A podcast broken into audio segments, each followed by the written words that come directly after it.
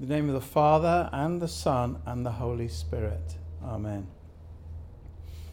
Last week in Advent 1, we heard Jesus describing his second coming as a sudden, turbulent event that will bring about deep change in our normal day to day lives. And he urged us to stay awake, be aware, and wait expectantly because he will come unannounced. This week, we're told to do more than just watch. We are given the message that we should also prepare. Throughout the Bible, we hear of God's messengers providing warnings and instructions to his chosen people, first the Jews, and now to us. We hear of archangels as messengers, such as Gabriel, whose name means God is my strength who not only delivers God's message to Mary and Joseph, but also performs acts of justice and power. And Michael, whose name is a rhetorical question who is like God? Which calls for the answer there is none like God. He is the leader of God's angel armies in the spiritual battles with the devil.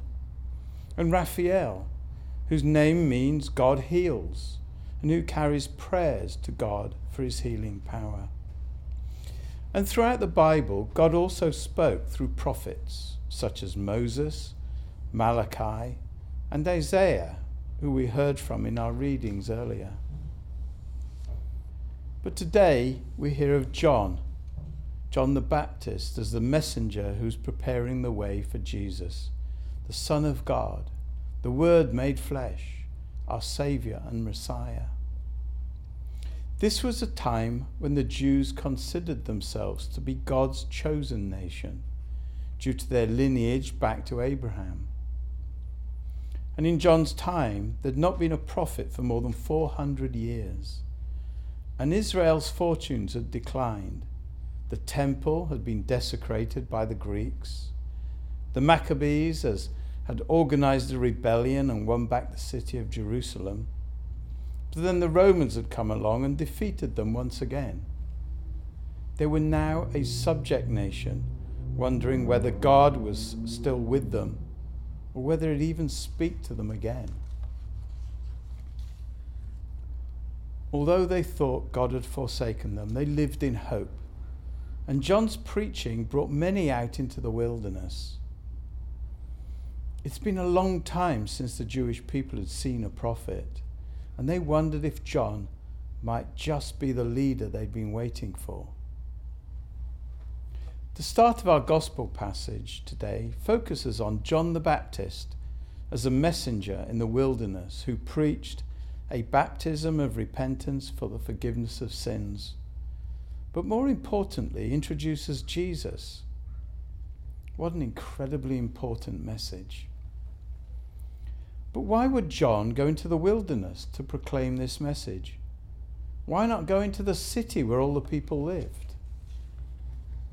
Well, this wilderness of Judea has special meaning for the Jewish people, as it is the birthplace of Israel as a nation, and is a holy place in not only its history, but also in its oral and written traditions.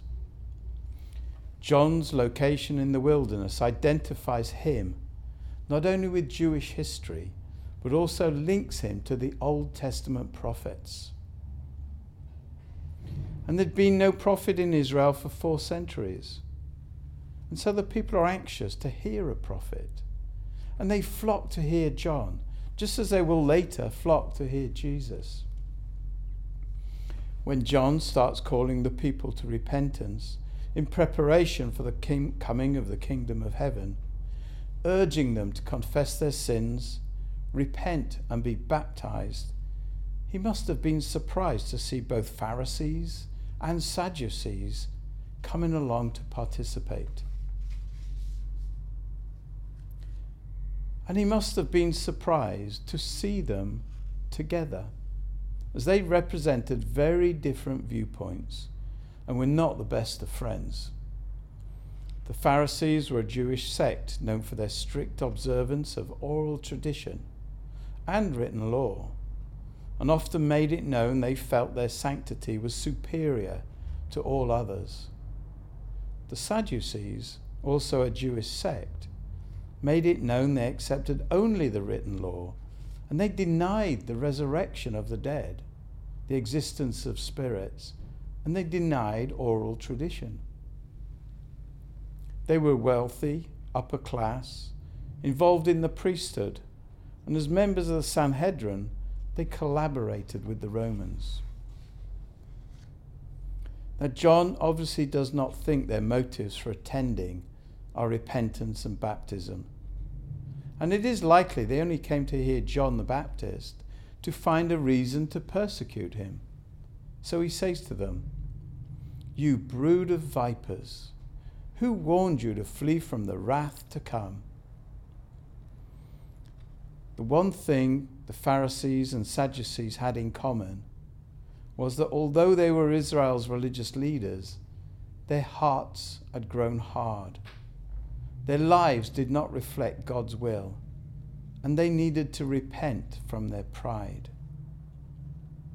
John warns them that their heritage from Abraham will not save them, and he tells them that if they do not change, they will be like an unfruitful tree on which God's axe will swing. They'll be cut down and thrown into the fire. He tells them that their salvation depends on being like trees which produce good fruits, as identified in Galatians 5 22 and 23. The fruits are love, joy, peace, patience, kindness, goodness, faith, gentleness, and control. All attributes that they do not have. But he also gives them hope. This is a way to rebuild their relationship with God. But repentance was required to escape this judgment.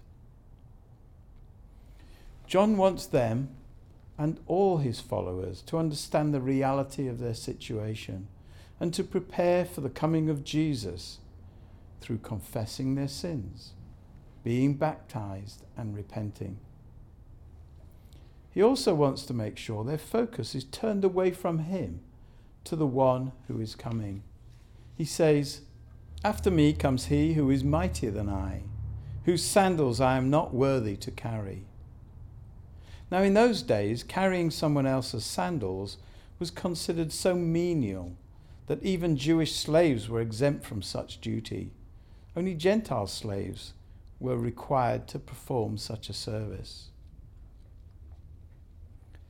So when John says that he's unworthy to carry Jesus' sandals, he's saying that the spiritual and social distance between him and Jesus is greater than that between a slave and a master. The point is not that John is insignificant, but Jesus' importance is overwhelming. And to make the point that his baptism is just the beginning, he points out that he baptizes with water for repentance, but Jesus will baptize with the Holy Spirit and fire, a gift that he gives at Pentecost. And for us today, John is still calling us to repent and to prepare for the coming of our Lord. This is a wake up call to abandon sinful ways, change direction, and return to God. It's a new way of thinking. And when we learn a new and better way of thinking, we naturally respond by changing our behavior to match it. And it has to start within each of us. We cannot change the minds and hearts of others until we change our own mind and hearts. So, what can we do to prepare the way for the Lord right now? Well, we need to listen to and act on John's teaching. We need to examine our souls, recognize and confess our sins, and then we need to repent. Now, this repentance that's expected of us is sometimes a confusing concept. And many think it's the same as feeling remorse for sinful things that they've done. And while remorse may lead to repentance, it's not the same thing. Repentance is to feel remorse for our sins, then turn away from those sins and dedicate ourselves to the amendment of our lives. But that's not all that's needed for repentance to be complete. As well as a change of mind, we also need a change of behavior, changing our attitude and changing the way that we treat others. So, in these Advent readings, we are reminded of both Christ's birth over 2,000 years ago, and we're being called to prepare for his second coming. This time of both remembrance and looking forward includes a time to prepare our hearts and minds to receive him. John called upon the first followers, and now he calls upon us to be honest with ourselves to step back from our daily routines and prepare to receive the one who would redeem us from our sin and offer us a new life. As Christians, our calling during this Advent period is to both watch and prepare for the one who is mightier than us, whose sandals we are not worthy to carry. Amen.